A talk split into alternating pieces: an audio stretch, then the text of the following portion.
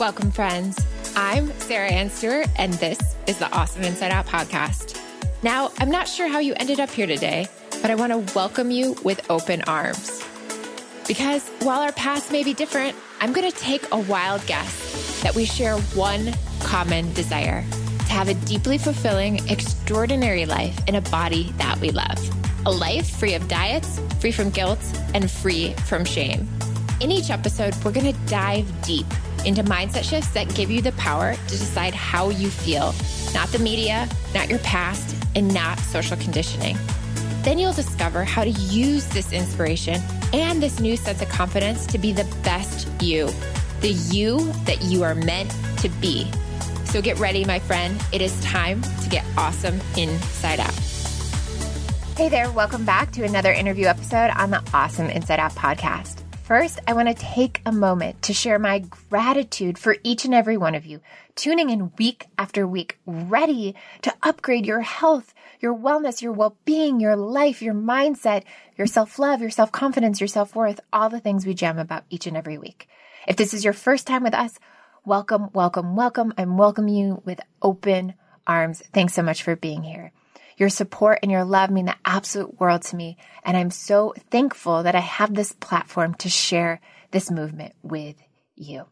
If you find this podcast inspiring, please take a moment to post it on social media or send to one person that you love. That could be a family member, a friend, a colleague, a community member, someone else that could benefit from this inspiration. And so today, I have a very timely episode for what is going on in the world. Right now, with what's currently happening on a global scale, it is the perfect time to reevaluate who you are working for, how you're working, and how you spend your time in your career. So often, we feel trapped by the restraints of social pressures. At a young age, we find ourselves choosing a career path, working towards degrees, certifications, jobs, only to feel unfulfilled in the long run. And so it's important right now to reevaluate where you are. Because if your desire for love, connection, play, movement, and taking care of yourself is taking a backseat to your work, you're not building a sustainable life, let alone a sustainable career. So your ability to be successful in any of your pursuits stands on the foundation of you taking care of you. It is your ability to discern how to pivot, adapt, and create a new career or shift your current career so that it is in alignment with all that you desire. And right now in history, it is the perfect time to do this. So one of my best friends and online business mentors, Amanda Bucci, is here with us today as she experienced a similar shift like this in her life recently. Amanda started her online business in her early twenties, creating fitness videos for her YouTube channel. Over the span of her career, she's grown a significant following to a half a million followers on Instagram and over twenty-five million views on her YouTube channel. Over the last few years, Amanda has put her focus into online business mentorship, where she's helped others like herself reach larger audiences, hit new milestones, create financial freedom, and overall take their businesses to the next level. Last year, however, Amanda saw that her business began to plateau as she embarked on major shifts happening in her personal life. As she began to shed so much of what wasn't serving her, she wanted her business to reflect these changes as well. And for so many of us, making this type of transition can be frightening. You may fear that you'll lose your job, your clients, or in Amanda's case, the following she worked so hard to create. However, when you are no longer in alignment with your heart's desires or your greatest potential, we lack the growth for our personal lives and even the growth for our business. And so today, Amanda and I are jamming on this topic and how to find your core essence, to redefine your purpose, and what stepping into your entrepreneurial archetype looks like. Change can be scary, but we are here to remind you that you are deserving and capable of stepping into the role you envision for yourself. So grab a pen, a notebook, and get ready for some beautiful changes ahead. Welcome, Amanda, to the show. Thank you so much for being here. I love yeah. you so much. I'm so grateful. I love you too. Thank you so much for having me. Yeah. So Amanda and I, I don't know when we really started connecting. I feel like I've known you forever. I, I feel like our friendship really deepened and started to really thrive when we were at Burning Man. We went to Burning Man together, and it was your first year and you were a virgin. And since then we've been in the same mastermind, and we have done a lot of just collaborations and things with, with different partnerships. And we just launched a Soulful Collective entrepreneurial bundle, and, and we've done a lot. And I'm just so excited to have you here today, specifically in this state of crisis, specifically in this time where women need to really hear and be inspired by those entrepreneurs who really have taken a depth of courage and have stepped into creating financial independence for themselves and have done what you've done, which is so profound. And at such a young age, you have built this massive movement and this brand, and really have, have shown the world that you can can create this financial stability for yourself, you know, in your, your early twenties, or if not earlier. And so for those of the audience that don't know really your story and your background to to getting twenty-five million views on YouTube and really creating this platform that you have, can you just walk us through just your story and how you've been able to create this this platform for yourself? Yeah, totally. And like, thank you again so much for having me on. I really think you're one of the most in integrity people I know. And I just am so honored to have a friendship with you and to have the depth of connection that we've had over the last couple of years, and to be a guest on your platform. Like truly, truly, truly. Thank you so much. Same to you. So for those who don't know, I'm Amanda. I'm twenty-six years old. I'll be twenty-seven in July. And I started my social media, YouTube entrepreneurial journey when I was twenty-one, like twenty twenty-one. I am from Rhode Island originally, which is the smallest state in the U S. Pe- most people mistake it for Long Island in New York and don't even realize it's its own state. And I was in nursing school in Rhode Island. And I remember like just picking a major and only knowing a couple of things about myself. I knew that I was good at helping people because a lot of people came to me with their challenges and their secrets and stuff like that. And I was always able to kind of come into that conversation without judgment and just support them in some way. So I was like, okay, check one. I know one thing about myself. And the other thing was that I was good at science, which is a whole other story that we can get into. But I essentially, in the time of high school, had this whole switch in my brain where I felt like, I remember thinking that I didn't have like, the creative side of my brain, and then I only had the science side of my brain. And I was like, you know what? I just don't have that. And it's so funny, the things that we learn about ourselves over time and on the on our entrepreneurial journey. I am such a deeply creative person to my core, and I now know that. But the way that we kind of get conditioned to thinking that we're, we are a certain way. For me, I think I just thought that because that seemed like the only way that I was maybe getting praised, or I had like a respectable career path to it. So I went to nursing school. I was good at taking tests. I was good at it. I didn't have that fire, but I also didn't grow up with a super challenging upbringing. And when I was presented with the idea from one of my spontaneous friends in college named Tori to move to Venice, California for the summer, she had to drag me. I said no initially. I was like, no, I don't have any money. But where I really was, was at this place of kind of complacency, which is a real dangerous place to be in, which I now recognize, of just like, everything's fine. Nothing's that bad. Nothing's that good. But I also don't really know. And she literally had to drag me out. We applied to a couple of restaurants in Venice, talked to some restaurant owner on the phone. He was like, yeah, we can hire you when you get out here. So we scrounged up enough money to drive across the country. We did a three-day trip, came to Venice, California, started working at the Venice Ale House right on the boardwalk when I was twenty-one. And I just like absolutely fell in love with it here. But what really shifted things for me was the recognition that people here um, just had a desire or a dream to find their thing. And it wasn't even like, I wasn't in Hollywood, and I wasn't in that kind of crowd of people that were looking to be actors and actresses and like create fame. It was just a lot of people with open minds. So it opened my mind a lot. And this is also around a time when Instagram was really just getting started. I was super into fitness. I, I like was in nursing school, into fitness, was in between the two worlds of partying and drinking, but also wanting to not go out on Friday night at all and being very introverted and staying at home. And I just started posting a bunch of stuff online. And initially it was terrifying. I made my account private.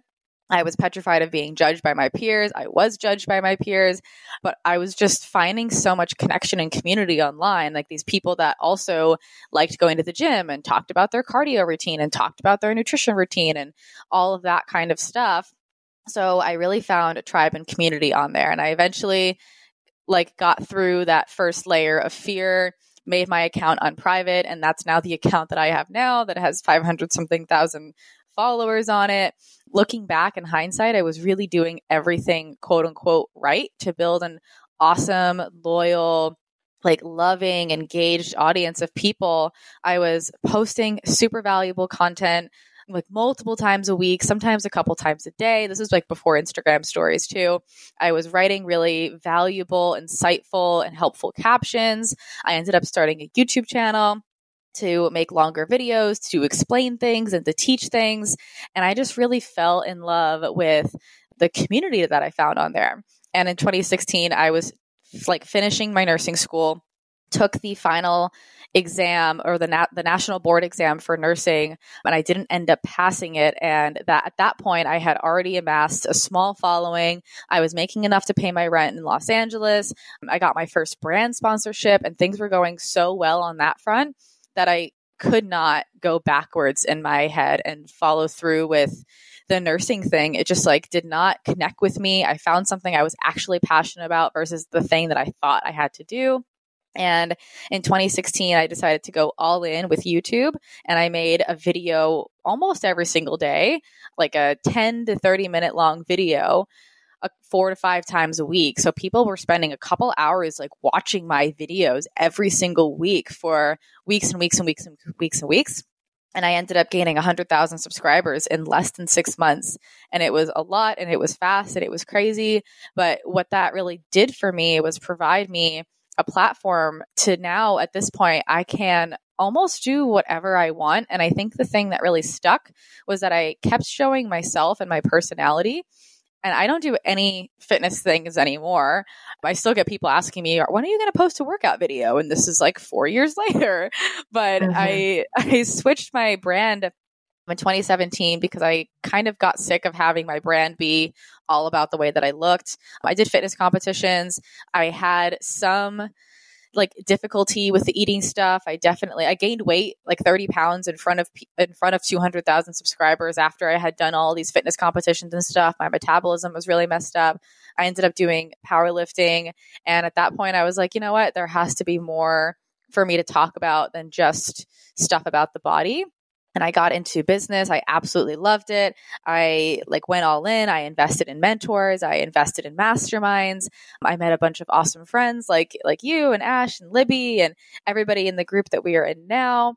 And again, like I made this brand pivot, but what stayed was people wanted to stay for me. A lot of people just liked what I was doing and liked how I was sharing because I was sharing really authentically. I was sharing my thoughts, feelings, stresses, anxieties, and just my life. And I think it's such a powerful opportunity to have a platform where you are your authentic version of yourself and you can relate with the people that are on there. And from there, there's just infinite opportunity to really do whatever you want.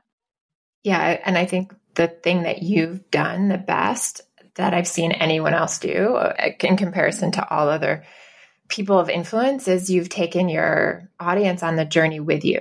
You've been, you've showed up so authentically. You show up very much in the space in which you are. And I could imagine, tell me if I'm wrong, but there, I'm sure that as you pivot, there's those moments of fear that come forward that are, should I share this with my audience yet? Am I ready to share? And I've seen you over and over and over show up consistently in that courage. And it's been really beautiful to watch. Yeah, thank you. I appreciate that. It, there has been tons of fear every single time. um, and I wanted to go back to when you were talking about complacency, because I think what you had when you we're in a state of moving across the country is where most people have been, especially the last few years. And I feel like during this time right now, in this state of confusion and anger and uncertainty and not knowing what's going to happen, with about twenty percent of people losing their jobs right now with no certainty of whether these jobs are going to be offered, if companies are going to shut down, it's more important than ever that, and we were having this conversation when we were on our mastermind call last Sunday, that as leaders in this community, we empower other women to become self-reliant, to take the self-radical responsibility, to make sure that they're showing up for themselves. And I think sometimes in the complacency, when we do get really hard with the fuck, I don't know what's coming, I don't know what's happening right now, it actually allows us to show up for ourselves more than ever before. And so I'm curious for you what that's looking like for your community in terms of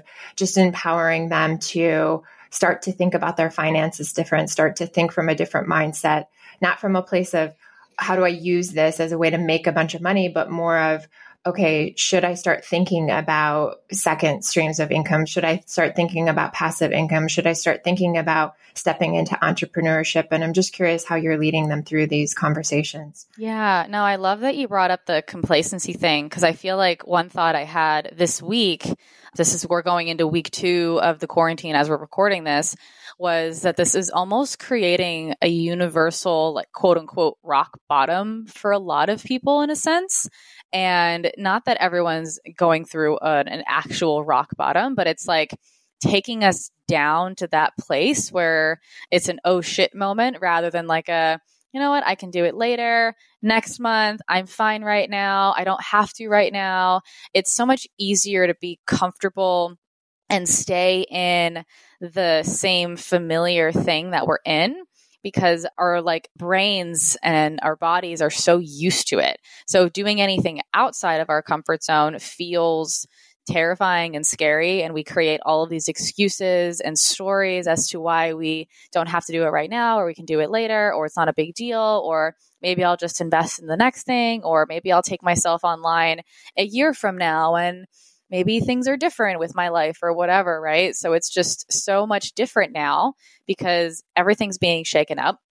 There's a ton of uncertainty. There's a ton of question marks. It's another thing that humans do not enjoy is, is uncertainty. There's, you know, I think Tony Robbins has the different human needs where we need both uncertainty and certainty, but the level of uncertainty is really destabilizing, but it's also really, it creates so much opportunity. Like the the chaos creates a deep opening, I see, of like, hey, this is a disruption. There's a lot of movement, but because things haven't settled back down yet and they're not going to, there's like places in our lives that we can grab onto and take the opportunity because there's an opening.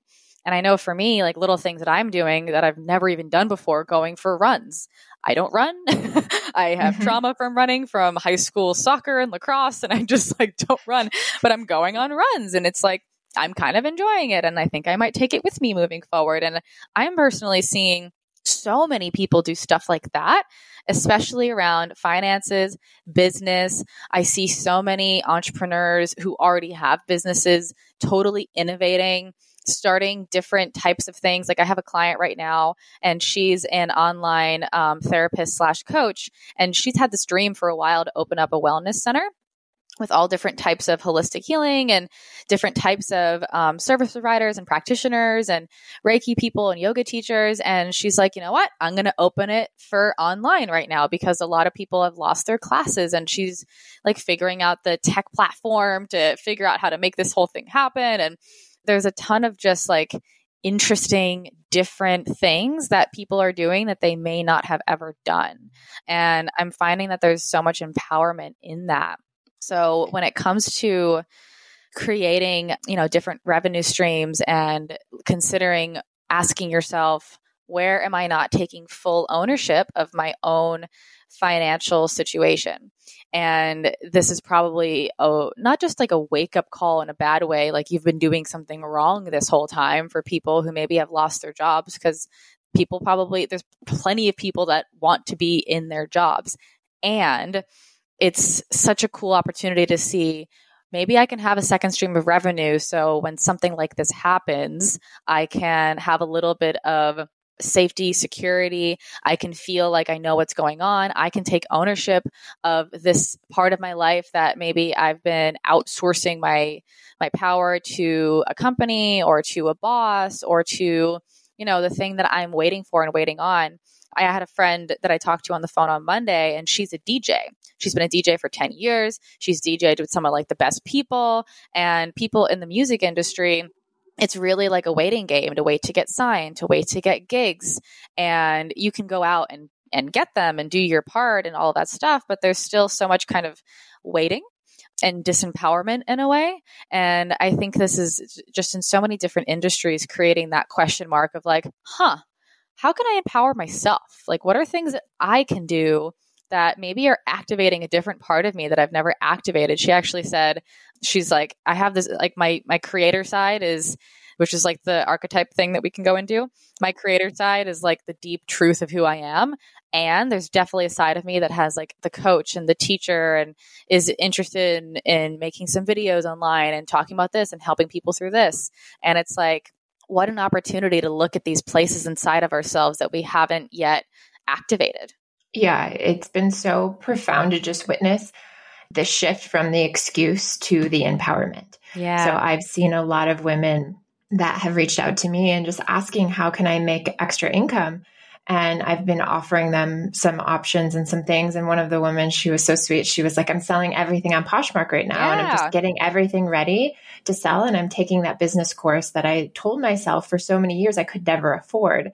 She's like, all I needed to do was sell a couple handbags and I can afford it. That's amazing. So, yeah. So it's interesting to watch. Like even my father, who he's seventy-three years old, he's like launching a coaching business what? for senior citizens. That yeah. is so cool. Wow. You know, and, and my amazing. brother, who's out of work right now, he's launching his own platform. So it's like really wow. beautiful to How see cool.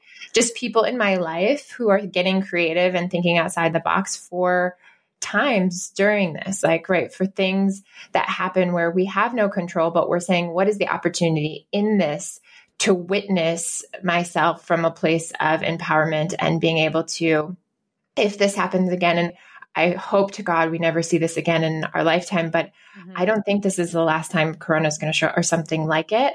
And as sad as that is to sound, like, I think getting to a place where you have money and financial security in the bank is always a good idea. It's yeah. always a good idea regardless. And I'm so thankful that like I took the courage for five years to be able to get to a place where yeah. right now I have, have that sense of security. And that's what we were saying on our call. We were like, how do we empower other women to have this sense of security? Even if that security is one or two months, it right. then allows you to take care of your well-being and take care of your family and be present and not living from a place of anxiety and fear and all the things that come up when our basic needs, right? The hierarchy of needs aren't met.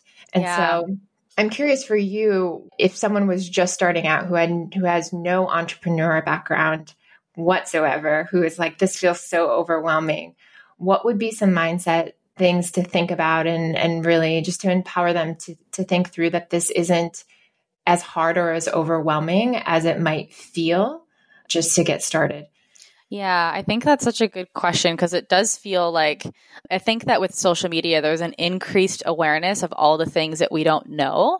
And when you see so many people doing different things, like hosting a podcast and selling this and all these, it's just like, whoa, like, where do I even begin? It's like, where do I start?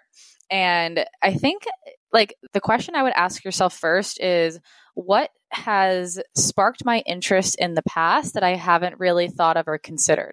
And the girl I was talking to on Monday, the D J, I was like, I would sit with yourself and, and meditate on this because there's different types of people that do really well with different types of things, but you don't know what that stuff is unless you try. So just a quick example, I'm sure you have a similar, like looking back at your own story and being like, oh, I see how that all happened. I initially was going to nursing school. I thought that's what I was going to do the rest of my life. And then I started fitness coaching and doing fitness videos. I totally thought that was what I was going to do the rest of my life. I started teaching people how to create online programs and I started creating my own online programs and teaching Instagram. hosting events, thought that I was, that's what I was going to do the rest of my life. Now I'm in spiritual psychology school and I absolutely love talking about personal development and transformation work. And like at this point, I'm fully surrendered to like, I have no idea what I'm going to do the rest of my life. Actually, I'm just going to continue following the thread of what feels interesting or sparks joy, or there's like a sense of desire to explore something specific there. So it's like, take that next best step, because that breadcrumb trail is going to, it's almost like it's going to reveal itself. The path to wherever you're going is really going to reveal itself as you take aligned action. I interviewed Gabby Bernstein for her book, Super Attractor, and she says, take spiritually aligned action, which really means essentially just going inward and asking yourself, what feels interesting to me?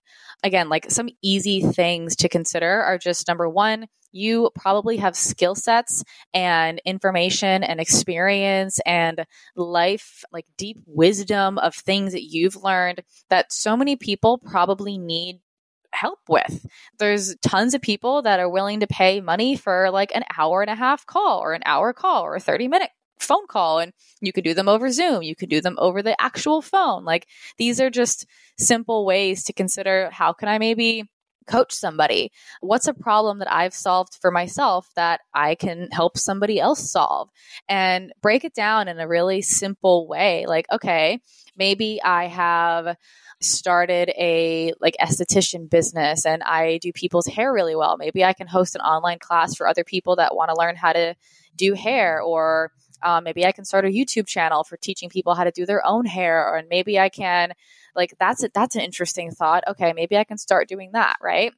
And when it comes to, again, like this time specifically, there's increased need for money making, not just for each each individual, but for the economy. Like we need to actually be putting money in our own pockets so we can spend money on other businesses so the economy can stay afloat. So making money isn't greedy. It's not bad. It's not inherently wrong. It doesn't make you a bad person. None of these things are really true, because we need to spend money on restaurants or this business or this small business and like this nail person that we tip every single two weeks when we go get our nails done. And like all these people that rely on us having money, that's how the world exists. Like that's how, that's how the economy stays afloat. So in this heightened time of, you know, need to actually make money, it's like, what things can you potentially make that interest you? This could be, you don't even have to make anything if you do coaching. You can just literally show up to a call and have a conversation with someone and say, okay, I can definitely help people with this thing. You can reach out to your network. Like you don't even have to go on social media. I know our good friend Alyssa Nobrega teaches people how to build a six-figure business on, um, not even online. Like you don't even have to go online. You can have referrals. You can, um, you know, post on like your personal Facebook account, or you can text your friends and say, hey, this is what I'm doing. All these, these little things, um, like one-off intensives and coaching calls. You can create like three day, like small flash sales for digital products you might already have. You can create a digital product, like a fifty dollars ebook. I sold, my first digital product was a fifty dollars How to Track Your Macros ebook. And I think I made over the course of three years, actually, people still buy it. It's hysterical. I, I, I did my first product I ever made in like twenty fifteen. I'm like still seeing people pay for it. I'm like, what the hell? But I think I made like, I don't know, like fifty grand off of that ebook at, like over the years. Like it was so, I was like, I would text my mom all the time, like, look, more people are buying it. This is so exciting. Other fun things you can create something and sell it with friends, like we did with the Soulful Entrepreneur Bundle, which was super fun. You can sell other people's offers. You can affiliate for certain people's offers and say, hey, this person already has a thing and I'm going to promote it and sell it. So there's there's tons of different ideas. And it's like so actually creative and empowering to have the conversation with yourself and be like, what can I make? Like tap into that creative place.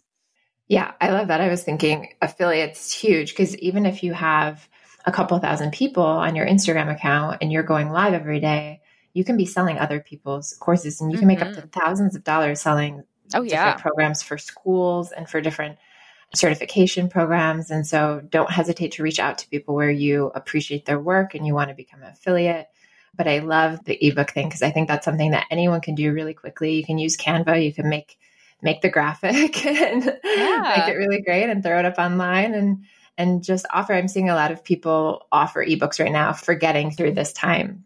And I also love what you said about not thinking about this as being greedy. I have heard it over and over. The the block for a lot of people are, well, how can I ask for money from someone right now when most of the world is struggling? And I've been on a lot of calls this week about, is it time to sell? Is it not time to sell? And the consensus that keeps coming back is, is if you're offering something that could be of value to someone during the stressful time, it's actually a disservice not to be selling. Mm-hmm. Um, it's a disservice to not be sharing and allowing them to get value from something that could benefit them. Mm-hmm. And so that might be a helpful mindset for people who are struggling with that at this moment. Um, I'm curious if you have any other mindsets around that, because I think that's what gets people, I think, the most, right? I think selling is the hardest part yeah. for most people, of just asking for that sale. And that was something that was really, really challenging for me when I started. Yeah, it was totally challenging for me too. And I, um, like my, I don't know about you, Sarah, but my core wounding is around people pleasing. So like my entire life, I'm looking back now, I'm doing tons of personal development work and I'm just like seeing the hilarity of it all. But I think my whole life, I always created whatever outward expression of myself to be as likable as possible and as agreeable as possible. And selling was definitely terrifying for me because I didn't want to seem unlikable and I didn't want to come across, I didn't want to be judged, and being judged was one of my biggest fears. And I'm, I get that so often from people online, is they don't want to be judged. They don't want to be seen as a bad person. And this is really, really where we get to do our own work around, around money. And I've even seen, you know, some of my own clients that have had businesses for a while during this time specifically slip back into that, that mind frame or that scarcity pattern of, you know what, I don't want to be a bad person or sell right now and be manipulative. And that's, that's like a slip back into that place of, of believing in or buying into the belief that money or taking, quote unquote, taking money from people is taking and bad for them. When really, when we think about it, people love, and us included, love to spend money on the things that they want. Like we don't, we, we don't want to necessarily like obviously be manipulated and lied to in a way where we're spending money on something and then we're not getting what we, we planned on, or we're not getting something that we signed up for, or it was like a lie in some respects. And I think what's happening in the coaching industry or just in the online service provider industry now is the stakes or the level of value people are providing is a lot higher than it was five years ago. I remember with fitness coaching, I would be email, like my product, I think was two hundred bucks a month of coaching. And it was one email a week of like a check-in. And then I would send a check-in back. And that was really it. And like, that was the standard back then. And now that's, that does not fly at all. It's like, mm-hmm. you have to be doing voice memos and video calls and extra resources and all of these ex- extra free content. And if you're not doing daily free content and free resource, and like, it's just the level of value is so much higher, which I think is weeding out a lot of people that are not in integrity and are not down to have compassion and to care about people and to actually consider their fears and consider their vulnerability and consider them as a person and where they're at. And they recognize that the value exchange for the money is a lot, you know, higher now. So I think it's actually a lot better that more and more people are showing up online, because the people that are in integrity are the ones that are going to win out. It's like adapt or die. Like the survival of the fittest is, are you a good person? Are you being authentic? Are you being real? Are you being true? Are you caring about people? And I think that's really exciting for the coaching space specifically. And again, when it comes to selling, I think one of the biggest shifts for me was when I recognized that selling is essentially getting someone to mentally and emotionally commit to the thing that they know they need. And the thing that we know we need is usually the thing that we avoid the most. I remember um, our, our mutual friend, Jen Esker, called me one day, and she was doing this personal development program. And part of it was like reaching out to people to sell them into it, which is totally fine. And she was like, I need you to do it. Like, I know you wanted to sign up. You already told me you wanted to sign up. Are you available to do it right now? And for me, my whole story was about time commitment because I was busy and like time commitment for me was always my quote unquote objection. So there's always objections with sales. It could be money. It could be ego. It could be that they don't trust you or they don't trust people. For me, it was time. I was like, I don't know if I can do it. I don't like, it's like, I don't know what I'm going to be doing three weeks from now. I'm that person that is like checking in with my energy every hour on the hour. And I like, there's some level of nerves in me of having something on my calendar two weeks from now and being like, I don't know how I'm going to feel by then. Like I might have to cancel and that kind of, that kind of thing. And it was super triggering, but I was very grateful because I was like, oh, this is what it's like to be on an enrollment call and get super triggered by, mm-hmm. you know, a story or a pattern and working through that pattern of I'm not going to have time or I won't, whatever the story was, was pretty empowering and being like, you know what, I am going to find a way to work through this story and through this fear and commit to myself fully because I know I want to do this thing. Mm-hmm. And I think that's the cool thing about being able to hold space for people on an enrollment call or, you know, even in your marketing copy. It's it's literally just being able to say, hey, I know this is coming up for you. I am aware that this might be terrifying or vulnerable, or you might have some fear around it, or you might have some stories coming up around this, this, and this. And I hear you. I understand you. I see you. And that's okay. And like, let's go underneath that. Like what's happening What like what's the deeper layered story and pattern and deep-seated unconscious belief system that's continuously telling you, hey, maybe this is not the right thing for you? And if it is the right thing for them, like if you have this whole conversation with a person and they are super wanting to do this, and if they don't do it, they're only going to end up in the same exact place that they ended that they were in right now, and they don't want that. And like, this is an awesome thing about having a um, really powerful person to teach you sales and enrollment. Sarah, you're one of them. I'm one of them. Libby's one of them. Like all of these people, Alyssa, um, Natalie, and being able to walk them someone through a transformational enrollment process where you have them come out the other end with a decision, and that's super actually empowering for somebody. Mm-hmm. Like they, they mm-hmm. feel really, ideally by the end of it, they feel really good about themselves. Hey there, friend. Are you loving this podcast? I want to continue to support you. So the simplest way to do this is to head over to sarah ann stewart dot com and pop into the newsletter. Doing this ensures that you never, ever miss any details of our new projects, products, upcoming events, or issues that are near or dear to my heart. You're also going to get access to the movement. This is the inner circle of people just like you standing in their power to bring more truth and a new level of consciousness where all individuals get to live a diet-free life in a body that they love. So pop on over to sarah ann stewart dot com and subscribe, and I'll see you on the inside.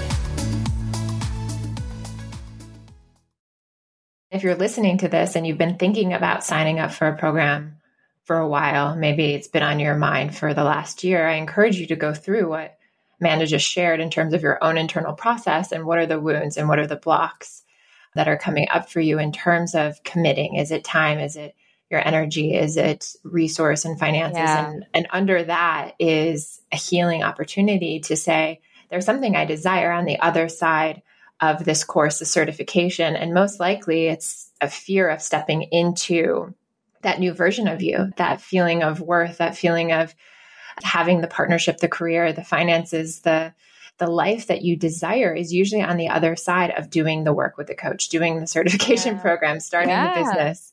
And so it goes, it's on both sides, right? And it's really empowering to be the coach that walks someone through it. And it's really empowering to be the witness to it and say, what have I wanted to do, especially right now when I have a, a lot more time? What have I wanted to do my whole life that I've maybe resisted, or I haven't got back to that coach about the coaching program, or I never signed up for that health coaching certification, or whatever it is?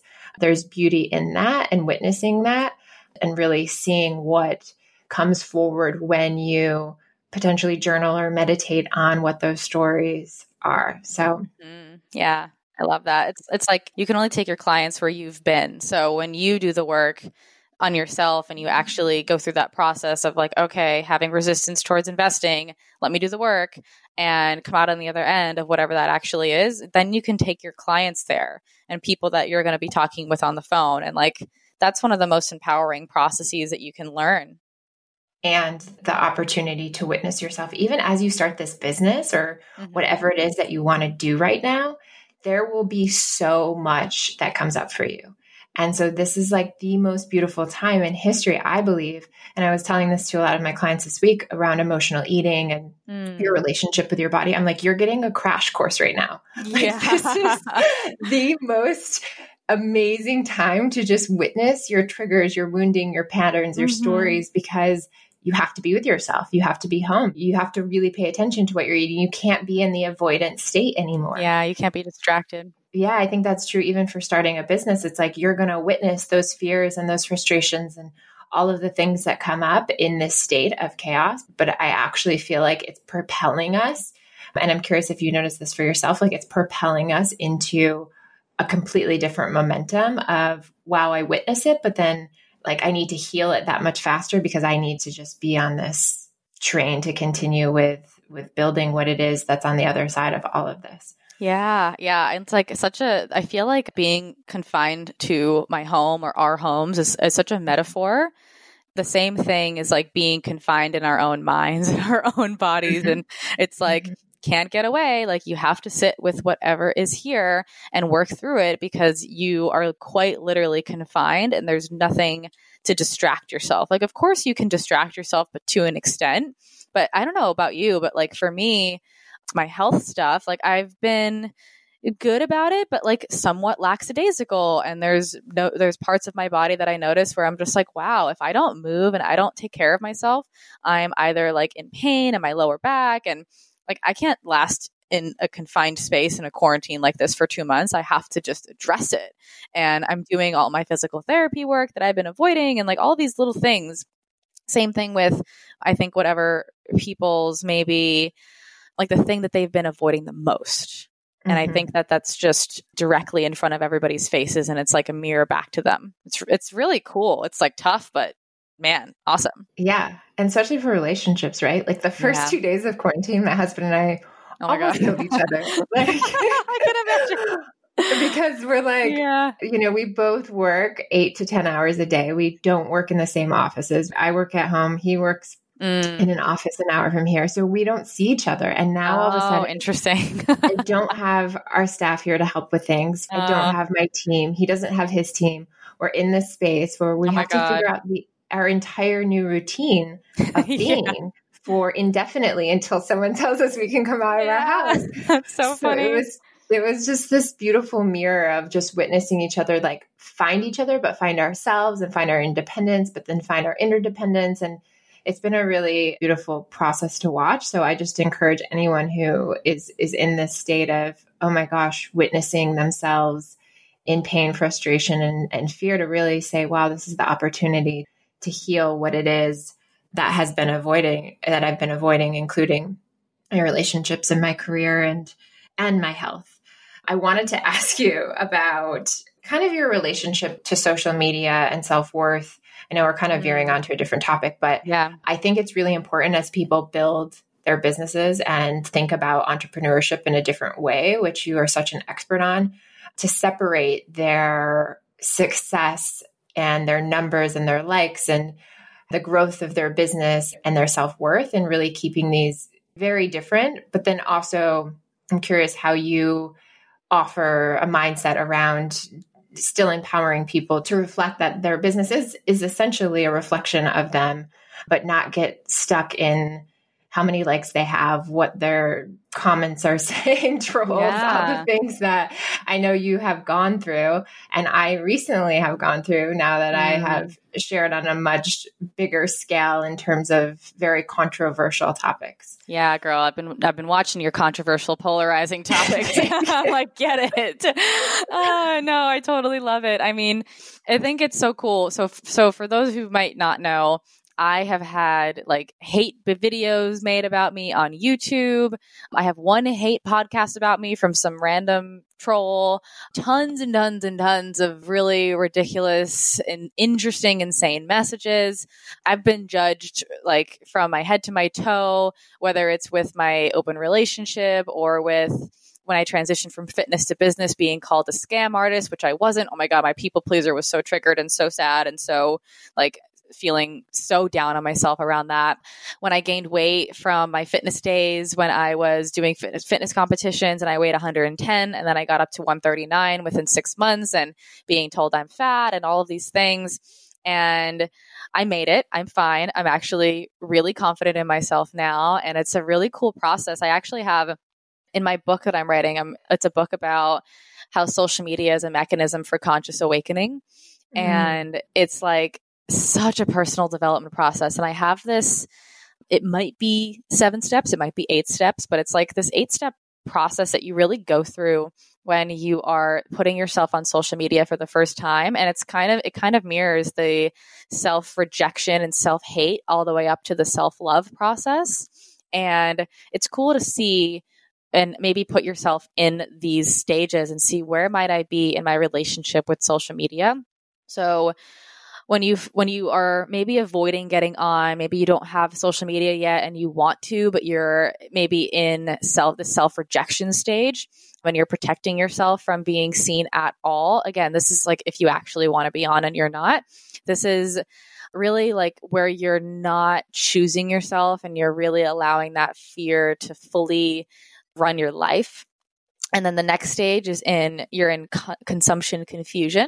And this is where you're consuming tons of other people's content. You're mostly a consumer, want to be a creator. Maybe you're creating a little bit, but you're spending a lot of time listening to podcasts, following people's stuff, sharing people's stuff. And it can get, it, it's a it's a very similar feeling of just being deeply disconnected from yourself and feeling like, who the fuck am I? And this is essentially like trying to find yourself in other people. And this is a very e- easy stage to fall into. I think a lot of people are in this stage where it feels like you're almost getting something done by sharing other people's posts, but it just, it's not you. And it's not coming from, like nothing is coming from you. Everything is you know, like you're outsourcing your power to other people in, in a huge way. And the next step is really taking the action step to create content.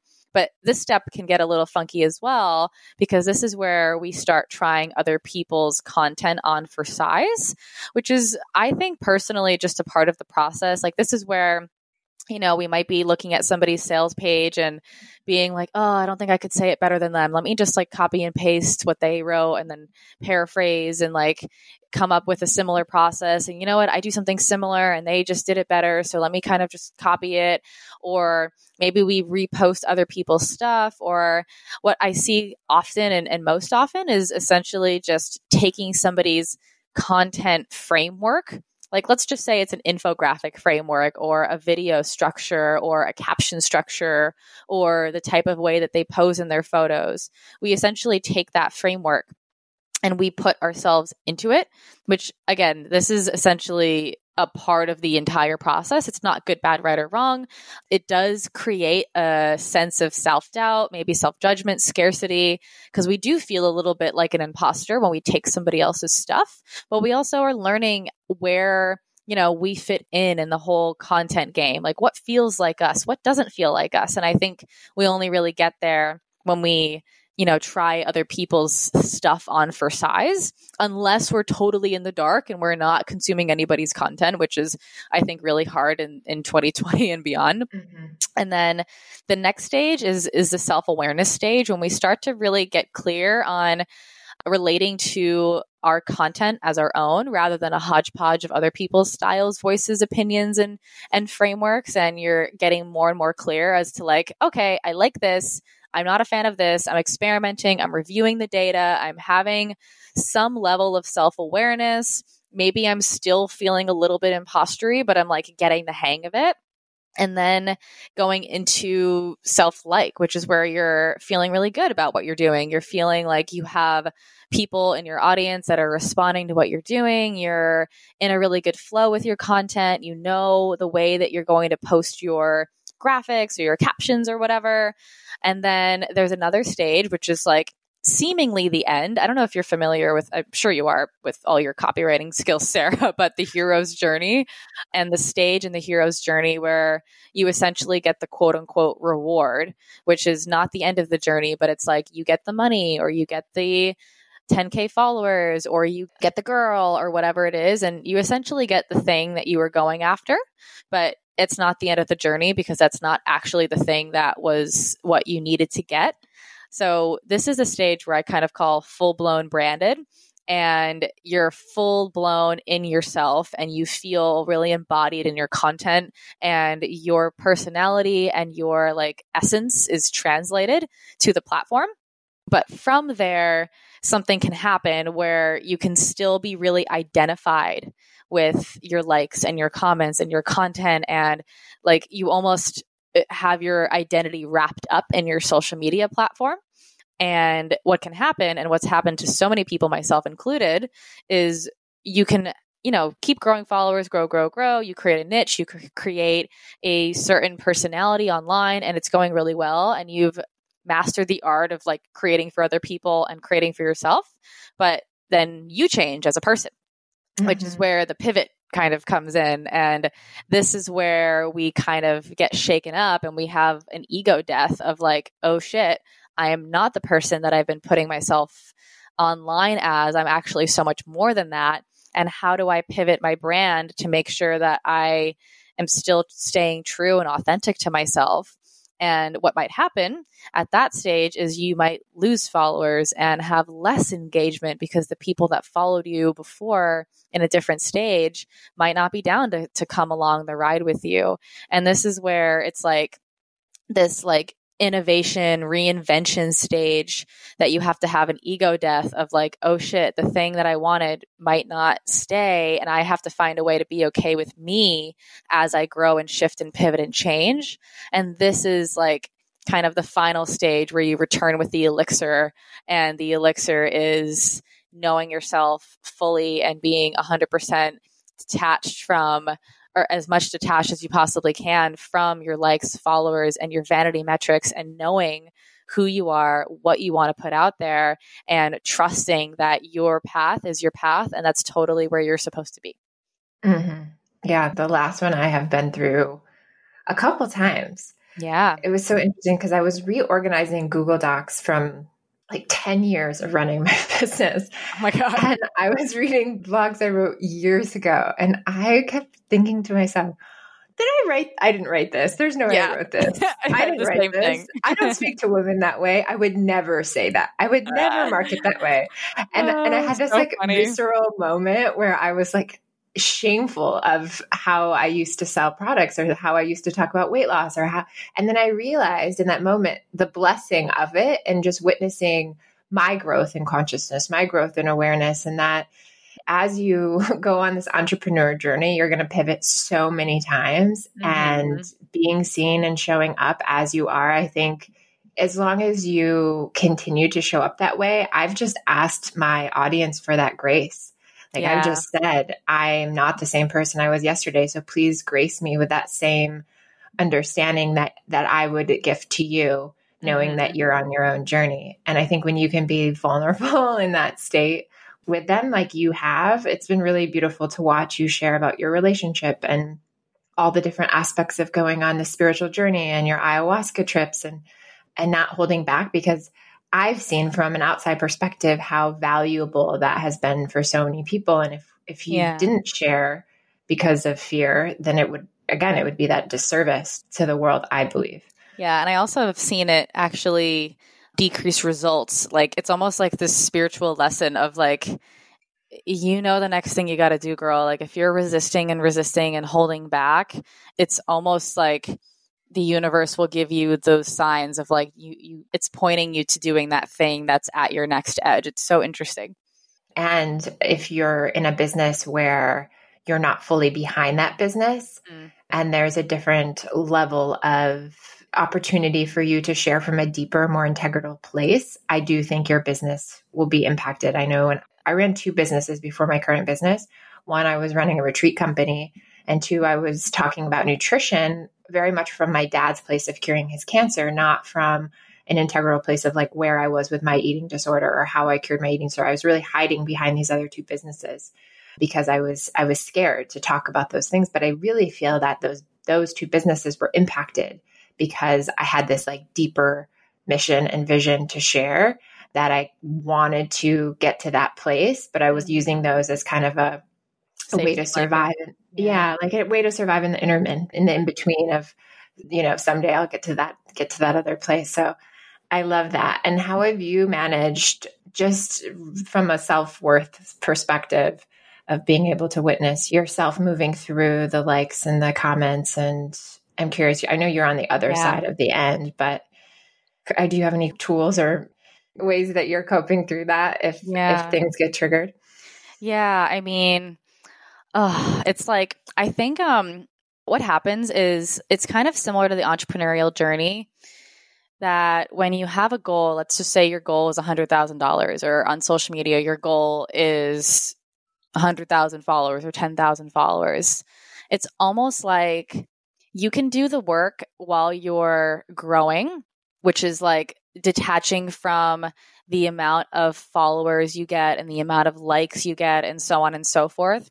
But when you're on that upward path, it's almost like when you're goal setting and when you are, you know, in that like manifesting and creating awesome stuff in your life phase, and you're using goals as a way to keep yourself motivated and to have a, a target. It's almost like having that is, is really helpful. And when something happens, like for me, uh, when I, when I pivoted my, I was, you know, posting a ton of fitness content, which was pictures, like pictures of my body and pictures of like workouts and stuff like that. And just regular lifestyle photos that I was using for business content weren't wasn't getting nearly as many likes. I used to get maybe thirty thousand likes a photo, and now I get like five, five, six. I don't even know, actually. I don't pay attention anymore. And it's like watching that go down, or let's just say for business, maybe you hit that goal and then all of a sudden you have a launch that doesn't go as well. Like I'm having, I have a, I have a client right now whose um, business process has really mirrored mine in a way where everything was up and up and up for a while. And you really can get attached to that up and up and up. And then until something plateaus or kind of goes down is when you're like, oh shit, I'm super emotionally attached to these outcomes. And I am going to feel really shitty if I feel like I can't be good unless I have this specific outcome. Like if I can't be good unless I get this many likes on my photo, that's that's a problem. Like that's something to really look at, right? So you can totally do the work while you're on that up and up. And it's like, it, it might be from that place of like, let me just make sure I am not super attached to these outcomes. And some of that work can really be, you know, zooming out and taking a step back and asking yourself, where else do I feel worthy in my life?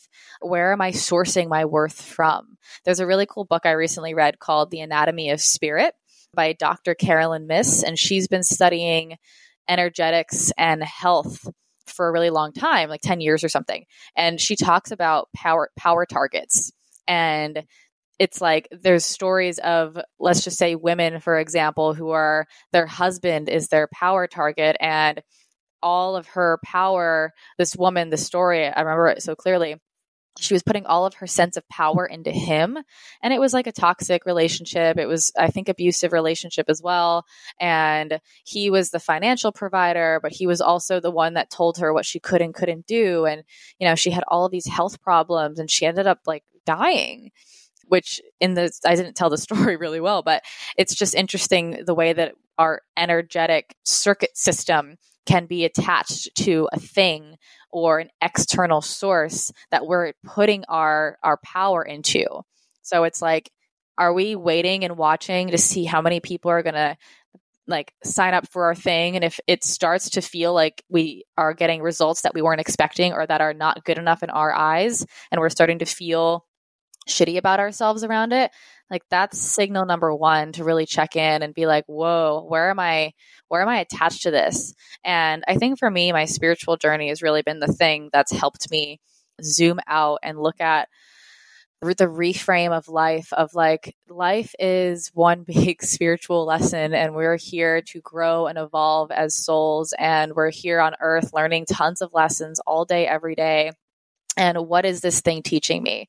What is this lesson that I'm here to learn? And it's not about the business. Like the business is a project. The social media is a, is a project for your soul. You know, it's like your relationship is a project for your soul. Like the coronavirus is a project for all of our souls, right? Like all of these. And of course, like we're still in the human world and we have to deal with this shit. Like we have to live in it. We, we're not like denying the human experience or bypassing anything.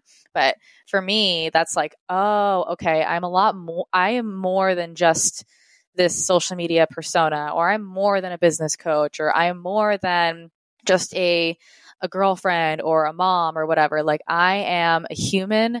I am a soul. I am divine. I have power. I have purpose. I have, I have everything I need inside of me to like, I have everything inside of me now in this actual moment. I don't have to keep going to get other things to make me more worthy. I'm inherently worthy the way that I am. So it's really like a ton of worthiness work of just like in this present moment, every single human is inherently valuable one hundred percent, and you don't have to do anything else ever to create value. You know, Max Lukavere, he's a good friend of both yeah. of ours. He's always like, be conscious of where you get your dopamine hits. Yeah. And you're seeking them in, you know, the validation of a certain number of people liking your post or in that launch, then you're always going to be seeking that next dopamine hit. And so I think similar to the the, the self-worth, it's it's like cultivate that self-worth first while you're on the up. And so when yeah. there is disappointment, when things do happen that are unexpected, when you do have those moments of challenges and fears and frustrations as we're currently going through, the self-worth is independent of all of those things. It's an internal experience and everything else is very much an illusion. It's it's yeah. an illusion of of life in the movie we're playing. And, and yet the self-love, the self-confidence, the self-esteem, the self-worth can remain consistent as long as we truly believe that it's the internal experience that we're having. So yeah, I love that. For, thank you for sharing that. I wanted to quickly, before you go, I wanted to talk about the entrepreneurial archetype, just because I know it's such a massive resource that you have created for people that are searching to kind of identify the things that they're strong at and maybe things that they're not as strong at, and how that, how to support them in really identifying what would be the steps to grow and create success. And so do you have a few more minutes to take yeah. us through that? Okay. Yeah, totally. And it's like, I think it's such a great time to talk about it too, especially for so many people who are totally new in the entrepreneurial scene, or even for people that aren't new. This is, this really meets you where you're at. And it's essentially a personality quiz that breaks down the four different entrepreneurial archetypes that all of us have, all of them within us. It's kind of, think of it as a percentage breakdown where you are a certain percentage template inside of yourself, like in your soul as a human being, that has all of these archetypes in, within it. And some, there's a certain breakdown of which one is the primary, secondary, tertiary, and quaternary for you, one, two, three, four inside of yourself. And when you know what that is, you can have more clarity on your business strategy, your strengths, your weaknesses, your opportunities that you have, the things that might be, you know, the shadowy side of things for you and the things that you have to really work on. And I've really witnessed this, like Sarah, just with, you know, our friend group, number one. There's been so many times where I've compared myself to people and I'm just like, how come it's so much easier for her to do this? And how come uh, it seems really hard for me to do this, but this one seems like they're having an easy time with it? Or how come I've had a really easy time growing an audience and everyone seems to struggle, or everyone's like not as excited to post Instagram content all the time as I am? And, you know, all these little patterns where there was, you know, a lot of growth and development where I would learn from a lot of people. And the archetypes are also something to learn from. It's not a box that you keep yourself in. Like, I'm just one of them, so I have to stay in one of them. It's really about integrating all of them, but recognizing where you fall and where you stand so you can be the most you that you can possibly be. So just a quick breakdown of what they actually are. And you can take the quiz at entrepreneurial archetype dot com. Put it in the show notes because entrepreneurial is a hard word to spell. And we purchased all the different domain names so people can mess it up when they type it in, which is totally fine.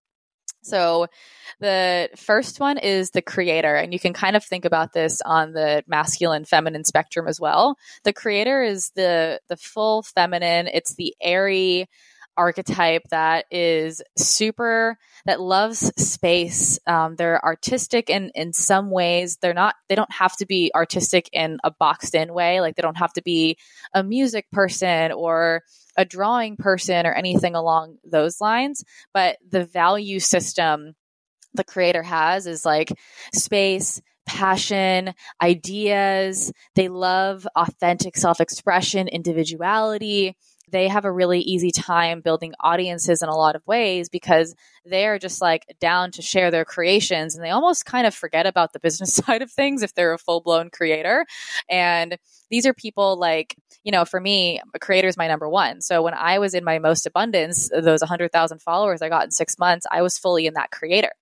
And when you're in your primary archetype, or when you're in your archetypal breakdown and you know what your one, two, three, four is, you attract abundance the most easily because you're being authentic. And spiritually, that's actually what we're supposed to be doing here, is to understand who we are, what we're here to do, and how we're here to be. And understanding how to really be ourselves is something we've, you know, we, we can get super disconnected from, from all the conditioning and such. So understanding how to, how to really um, check in with yourself is, is super powerful. So creator is one of them. And again, all of these have like business implications and social media strategies, and you can read about them after you take the quiz. The next one is the coach, and the coach is like the water sign. So they're the, the depthful, feeling, empathetic. They've probably been a life coach since they were a kid. The coach is the second one for me. They really value connection. They value intimacy. They are down to go through the, the transformation process with the client. They're the people that are down to like have the high ticket clients and do a lot of deep work with people. And they don't necessarily need to be online depending on where their other archetypes are. But for them, if they're not working with people and they're not getting that feedback and that like back and forth relationship with people, they're either drained or tired or not really in their full self. But they also, all of them have a shadow side. So the creator shadow side is that sometimes there's too much airy fairiness and not enough structure. For the coach, it's not enough boundaries, and they can be um, codependent. So they can get really attached to outcomes. They can overdeliver. They can over overcompensate and burn themselves out in a lot of ways. All of them can burn themselves out if they are too in their shadow. The next one is the teacher. So the teacher is the one that can really simplify high-level concepts. They really value wisdom, learning, intellect. Um, they really are the people that need to have a room full of people to teach. They're not as like excited about going through the transformational process. Like my partner, John's a teacher, and he would much rather do a talk and a workshop and teach people things in a course. And he doesn't really want to, you know, handhold people and walk them through the, the coaching process and follow up and follow through and all those things. The teacher is just like, let me learn everything I can about the topic. I want to be the expert. I want to collate and conglomerate all of this information and break it down for people. And that's really what I'm here to do. And that one is the earth sign. So they're really grounded. They're practical. They are the ones that are um, really reliable. They're also, if you go to the entrepreneurial archetype on Instagram, you can see all the different responses mm-hmm. to covid nineteen and all the things.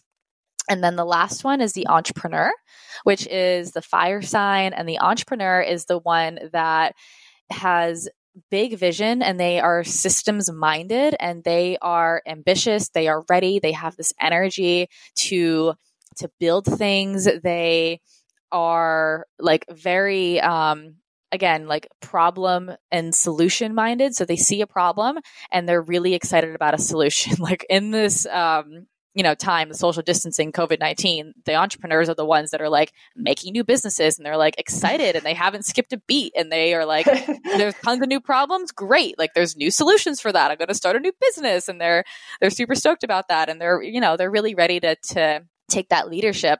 But the entrepreneur's shadow side is really themselves. Like they are their own worst enemy. They don't do the inner work. They can really either burn themselves out or go into overdrive or over overcompensate or get into, um, you know, like the fire element can, can burn itself out if it gets too out of control or has too much chaos around it. So when you take the quiz, you'll find out what your primary archetype is, and you'll probably have a sense of what your second one is. We're creating a second quiz right now to break down what your one, two, three, four is. And there's an option to get a SWOT analysis as well after you take the quiz to figure out. There's a video that describes the strengths, weaknesses, threats, and opportunities for each archetype. And I think just like any personality test, like the Enneagram, Human Design, love languages, they're really dynamic and they don't, they're not made to box you in. They're made to help you have a deeper connection with who you really are and what you're here to do, but also what you're here to learn and what your weaknesses are and what you can learn from all the other archetypes. Yeah, I love it. I'm an entrepreneur. So I was yeah. laughing when you were talking about uh, COVID nineteen because I've just been in this like superwoman, like let's solve everything, let's fix everything. And yeah. I, I, it's been so, so interesting because like even hearing about people like closing their businesses and starting mass companies and getting the mass to the hospital is like so exciting to me. Yeah, I'm like, maybe I so should funny. just shut everything down and open like three other businesses yeah. that all have problems that are needed right now. And then I'm like, no, yeah. my clients need me. I need to. Yeah, yeah, yeah. Oh, you're such an entrepreneur. I can't, I can't pivot that far yet. But what I love about it is the fact that, and I wish that it would have been available when I started, you know, entrepreneurship. Mm-hmm. And I think it's so valuable because a lot of times we get caught in our own way and, and we get stuck in go, go, go in, in the mindset in which we thrive. And then we don't see the shadow side of it. And for me, burnout was, was one of the mm. biggest things. And so it would have been good just to have that little voice on my shoulder saying, take it easy. Yeah. Not too ambitious. Like don't be too ambitious, but still be mindful of yeah. your self-care. And and which is like where you can learn from the other archetypes too. Like the creator and the coach archetype are all about self-care and space. And this is where, like for me, I got out of balance when I was too much in, th- in the entrepreneur because the entrepreneurs actually last for me, which is really interesting. But I've spent the last three years activating that part of myself. So we can mm-hmm. activate, we can learn. I've actually only hired entrepreneurial mentors, which is so interesting looking back because the last one, like the final, the fourth position, is where you try to fill the gap. And it's really where you should be outsourcing. You shouldn't be trying to be your last one. Like, again, this can be intuitive until we get the second quiz up and running, and you can probably have a sense of what it is for you. But there's so much growth available when you activate that last one for yourself. And that doesn't mean making your whole business about it, but there's so much to learn from the other ones because they're like opposites. Yeah. And then also for me, I think it's going to be a really good opportunity to, as I go through this hiring process, as I come out of the other side of all of this and say, okay, how, how am I going to expand my business over the next couple of years? What are the parts of myself? Because a lot of times we hire like ourselves. Oh my God. Yeah. Which does not work. Which does not work. You actually need people in your business that are the complete opposite of you yeah. um, because they're good at the things. And so for me, I think that that will be very important to go through those and really look at, okay, what are these other types? How do I have a variety of these different types on my team mm-hmm. so that I'm making sure that we're covering every area and we're creative and we're thinking of things that I wouldn't, other people are thinking of things that I personally wouldn't think about when it comes to running, running a, a company online. So yeah, I love, I love it. That. I really recommend everyone going to that website, going through it. Um, even if you're just starting out and you're thinking like, I don't know if entrepreneurship is for me or not, it's, it's a really great step in that direction. And Amanda has so many programs that as you're starting out, um, will, again, that I wish were available because I did so many things wrong. Had I just learned from the best, I, I wouldn't have had all of this like time and energy wasted. And I also think it's really important to think about this too when you're thinking about investing in yourself. Because had I had the growth mindset and the investment mindset years ago, I wouldn't have wasted years of time. Like, had I just saved up some extra money and invested in those things from a business standpoint, I wouldn't have wasted hundreds of dollars on. So I'm like, I'm even having like horrible flashbacks to oh my God, like, yeah. all this, you know, all the sites that I built in my living room alone, like learning how to code WordPress and doing all the things on my own versus just having a very systematic way of doing things that someone else can teach you. And then you don't have to, you don't have to do it alone. It, building a business doesn't have to be as hard and stressful as I think we, we often make it. I think the hustle mentality is, is almost damaging sometimes. There are people who have been there through it and understand it and can teach you. And, and you're one of those people. So I'm, I'm thankful to you. And I know so many other people are, are, and I think right now is an amazing opportunity to go through your, your courses. And even if, if you can right now, go through your mastermind and, and become a part of that and just do all the things that you're offering. If, yeah. if entrepreneurship and growing an online company and really creating financial freedom is something that is a desire of, of yours at this time. So yeah, I love that. Thank you. Yeah, of course. Thanks for being here. Are there, why don't you just share where people can find you? Cause I know people will want to be wanting to D M and ask more questions and all yeah, that totally. Like Instagram is absolutely the place at Amanda Bucci. And then you can find other things from there. Amanda Bucci dot com slash toolkit is where um, there's a course that I'm offering right now. That's like basically starting your business online and getting everything up and running from sales to social media to an offer and all of those things. And then I also have a, a great podcast with tons of free content at Bucci Radio. Awesome. I love you so much. Thanks for being here and just sharing such wealth of knowledge and information. That's going to be so helpful to so many people right now yeah. going through all of this. Thank you, babe. And thank you guys all so much for listening. I'm really grateful to, again, be able to speak to your people and, and be on your platform. And I just respect you so much and love you so much. All right. How are you feeling? Are you inspired to discover your entrepreneurial archetype? I am so grateful that Amanda joined us on this episode. And your challenge this week is to go and take Amanda's quiz. So all you have to do is go to w w w dot entrepreneurial archetype dot com. And even if you aren't an entrepreneur, it's going to give you insight into your personality and how to work better in your career and your life. And of course, making massive shifts in your career takes time, patience, and resilience. But here's the but. I sincerely believe that when we take the time to work on ourselves, work on our internal experiences, work on our wounding patterns, and heal the parts of ourselves that feel unlovable and unworthy, we embrace those parts of ourselves and we show up for the path that is meant for us. And so sometimes we have to reverse engineer this process. Sometimes we have to do the inner work for the path to appear. So again, you can always find me at Sarah Ann Stewart on the gram. I'm here for you. I would love to know what questions you have, what's resonating, what's not resonating. Who do you want me to interview? Who do you want me to jam with? What kind of solo podcast do you want? Let me know. I also want to share you. I want to share your experiences in your life and celebrate you. So please reach out to me and let me know what's happening for you, your wins, and how you're integrating and embracing all these concepts that we're talking about each and every week. Thanks for being here. Until next time, I'm sending you a massive virtual hug and so much love, and appreciate all the time and dedication you're taking and the steps you're implementing to become happier and healthier. All right, that concludes this cast. It is my honor to always be here with you. But hang tight because I have one last thought. You're here right now because you are ready. Because while many of us share the feelings of wanting more, not everyone is willing to do what it takes to get it. But you are here. You are ready. So this is your opportunity now to take what you just learned and implement it today. Make a pact with yourself to put just one thing into action. Just one. Write it down, do it, and share it with me. We are all in this together. Thank you for being here. You too can feel awesome from the inside out.